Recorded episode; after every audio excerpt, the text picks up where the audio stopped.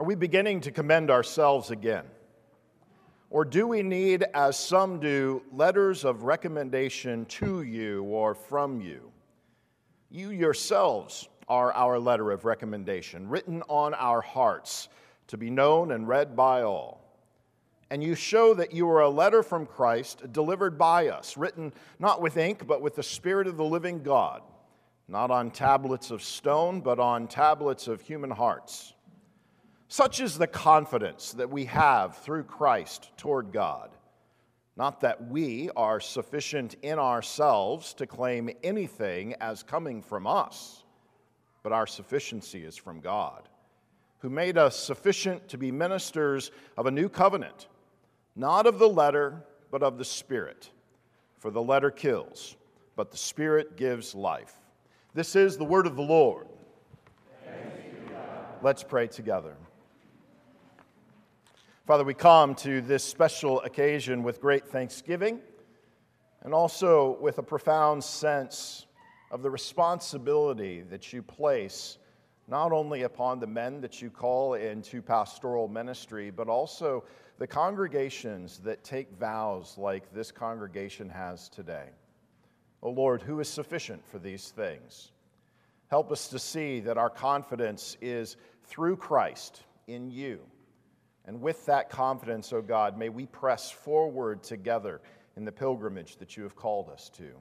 We pray all of these things in Christ's name. Amen. You may be seated.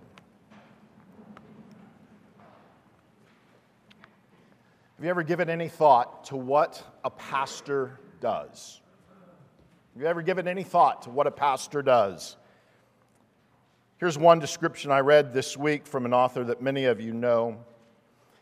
Pastoral ministry is the most wide ranging, challenging vocation known to mortals. The ideal pastor would have the rhetorical panache of Churchill, the compassion of Mother Teresa, the tenacity and courage of a Navy SEAL, the intellect of a lawyer, the patience of Job, the vision of Ezekiel, the creativity of an entrepreneur the management skill of a CEO, and the magnetic energy of a rock star. They must be exemplary in their devotion to Jesus, and they must be everywhere, for everything, for everyone. To borrow the question that Paul asks in 2 Corinthians chapter 2 verse 16, the title of today's sermon, who is sufficient? For these things? The answer, not unsurprisingly, is that no one can do this. 90% of pastors report that actually being in ministry, they see that what they expected was totally different than what they found. 80% believe that ministry has negatively impacted their families. 70% of pastors do not have somebody in their life that they consider to be a close friend. 57% feel discouraged, stressed, and fatigued. 42% seriously considered leaving the ministry in the last year. And only one out of 10, 10% of those ordained as pastors will actually retire as a pastor. Maybe part of the problem of pastoral burnout is that pastors and congregations alike have believed the job description and forgotten the calling. In verse 6, Paul says that God has made him and other pastors sufficient to be ministers of the new covenant. And so this morning, on the occasion of, Jan, of Danny and Jon's installation as associate pastors here at Redeemer, I want us to ask well, what does it mean for these men to be ministers of the new covenant? What is the purpose of that ministry? And then, secondly, in light of all of the statistics that are so sobering, power can they draw on? What is the purpose of their new covenant ministry? And where is the power? How are any of us sufficient for these things?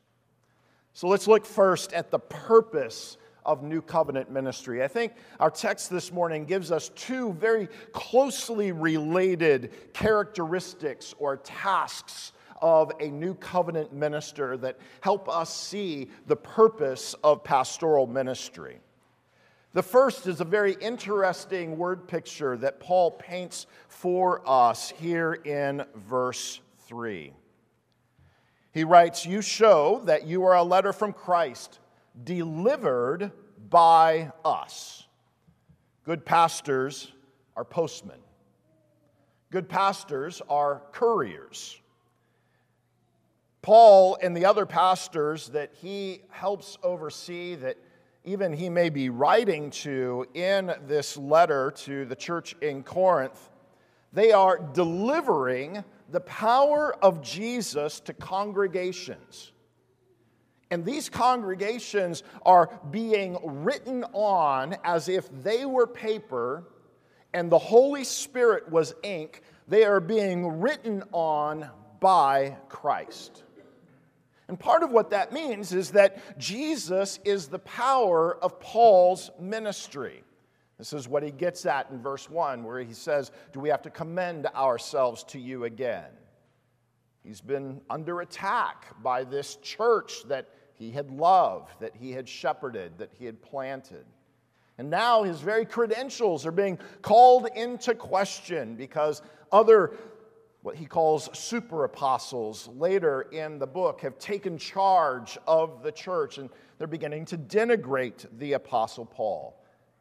Now, Paul could uh, uh, go to the, to the church in Corinth and begin to plead his case by pointing to all of the good things that have happened through his ministry, to the growth of the church, to the transformation that has occurred in the life of the people, but he doesn't point to himself. He says, I'm just the postman. I'm just the courier. I'm just the deliverer of a power that belongs to Jesus. It's not my character that's being imprinted on you, it's Christ's character. It's not my power that's being made evident among you, it's Christ's power. Regeneration, being born again, sanctification, growing in Christ likeness, those are not the powers that belong to a minister, they belong to Jesus. Paul and the pastors of the churches that followed him are simply servants of Christ that bring the goods to the church over and over and over. And through that simple but faithful work, God transforms the people in the church so that their hearts are changed. In this passage, there is an explicit contrast between the new covenant and the old covenant between the law and the gospel. The law, Paul says, is written on tablets of stones, and that means that it, it stands apart from the people. And as Israel learned the hard way, the law has no power to transform someone from the inside out. Indeed, the law's ultimate purpose is that it can only accuse the people who have the law. But Paul says that as a new covenant minister, as he does his work, the Spirit of God actually begins to fulfill in the people of God the promise of the new covenant. And when you hear this language of new covenant and old covenant, don't simply think of New Testament and Old Testament. Because the new covenant promises that God would transform his people from the inside out. We read those in the Old Testament. We read those in the prophet Jeremiah and in the prophet Ezekiel about people's hearts being changed, about the Spirit being alive in us, enabling us to serve God and to serve our neighbor. And all of this is Christ's work and pastors are the tools that God uses to accomplish it. So, the first characteristic of a new covenant ministry is that pastors are postmen, pastors are couriers. They're bringing the power of Jesus to bear on the people of God. The second characteristic that I want you to see from Second Corinthians here is that pastors are agents of life. Pastors are agents of life. Look at the end of verse 6. Paul says, For the letter kills, but the Spirit gives life. Again, this is more of this contrast between the old covenant and the new covenant, between the law and the gospel.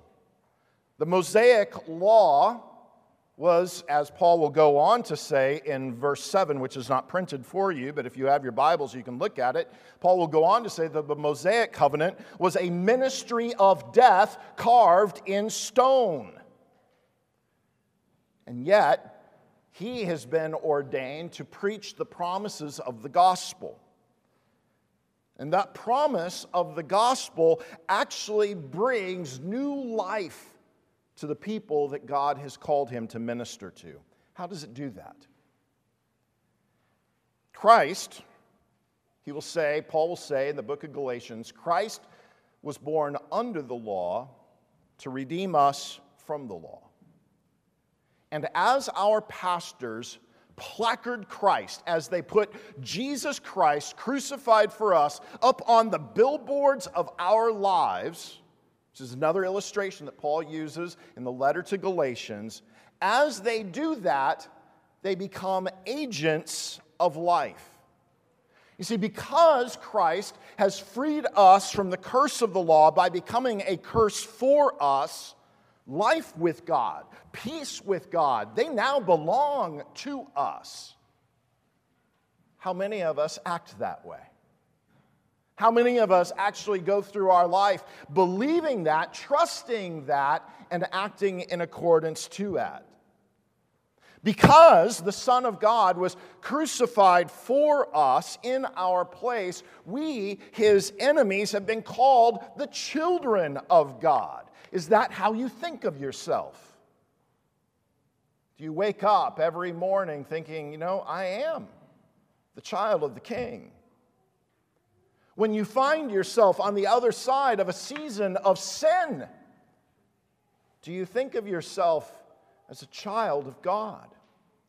As a co inheritor with Jesus Christ of the heavenly inheritance that He earned for you?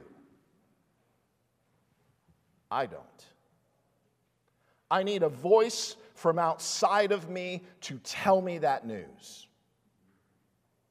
And that's what pastors are. But by speaking those words, they're not merely giving you information, those words actually transform us. God actually has joined his promise to those words so that when you hear them by faith, you are changed. New life is given to you. Danny and Jon, as pastors, you must never tire of that message because it is the source of our life. Now, Redeemer, you have called these men to be your pastors, but you will get tired of that message. You're going to get tired of hearing the gospel proclaimed to you again and again. You're going to want something new. You're going to want something exciting. You're going to wonder if the gospel is still relevant in our rapidly changing society. And in some of your more honest moments, you're going to look interior and you're going to ask, or you're going to begin to doubt the gospel's power in your own life. I know this because even though I'm one of your pastors, I am sometimes tempted in the same way. But these men are not authorized to speak a different word than the one that is given to them when they were set apart to be ministers of the new covenant. They don't get to come up with their own message. And honestly, when we do, that's when we have difficulty defending ourselves to you. The time where people have pressed into me and said, Eric, where'd you get that message? Sometimes I have to double check myself and say, is that something that came from me? Or is this the word that I was authorized to speak to this congregation? You don't want them to speak a different word. You don't want them to speak a different word because only God's word has the power to bring life. Only God's word always does what it says. So heed the new covenant words from these men. When they stand before you, and with smiles on their face and their hand raised as a spokesperson of Jesus Christ, and they pronounce to you the absolution of your sins, believe it, because your sins really are forgiven. When they sit next to you or a loved one, sick, dying, and with comfort, share the promises of God, the God who raises the dead, you really do then have hope and confidence in the face of our last great enemy.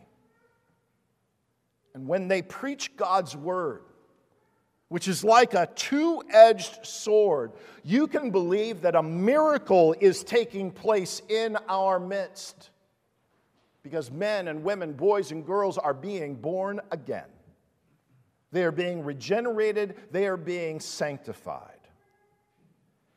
The author, Fleming Rutledge, says the disappointment, brokenness, suffering, and pain that characterizes life in this present world is held in dynamic tension with the promise of a future glory that is yet to come.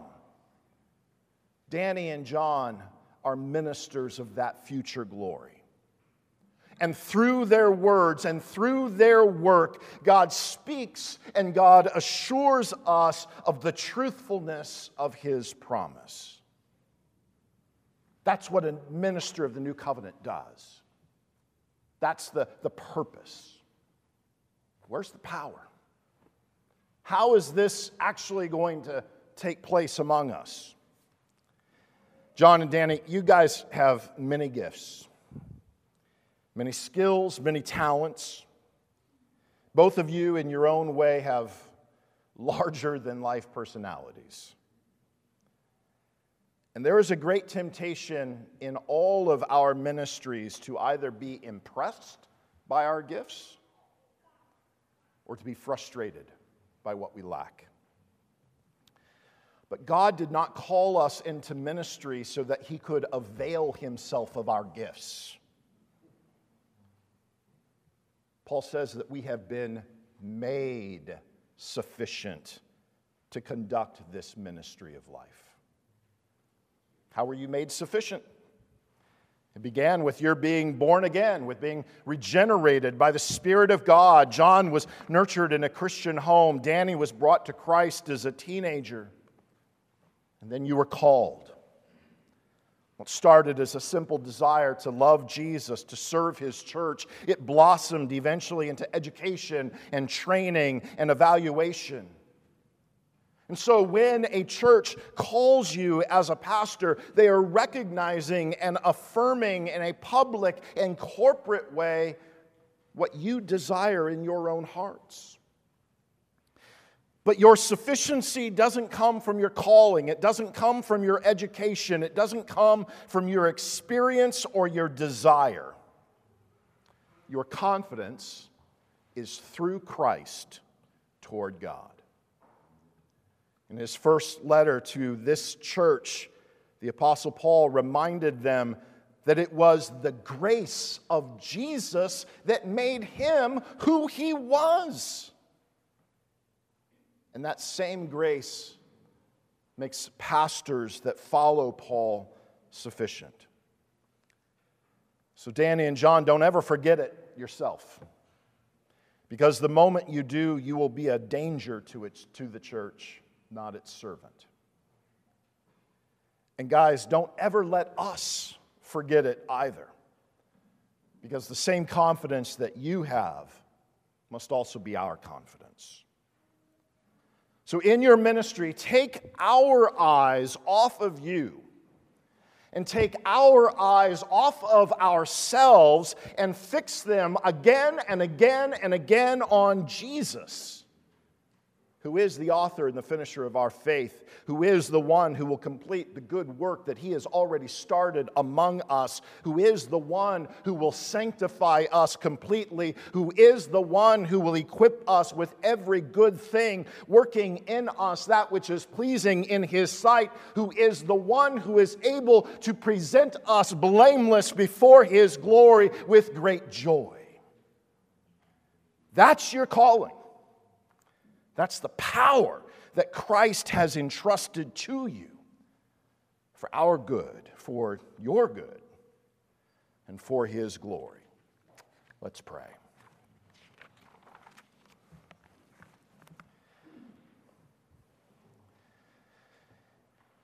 Father, left to ourselves, we would be so inward looking curved in on ourselves that we would never be able to see the work of God in the world. We would ever, never be able to see the work of God in ourselves. We would never be able to hear the promise. Father, we often, like children, run away from you, fingers plugged up in our ears, screaming at the top of our lungs. Catch us. Speak to us. Give us a word of life that comes from outside of us so that our confidence toward you can also be through your Son. Well, Father, give us life and use these men to speak those words of life to us, to sustain us, to grow us, to strengthen us today and for the rest of our lives. We pray all of this in Christ's name. Amen.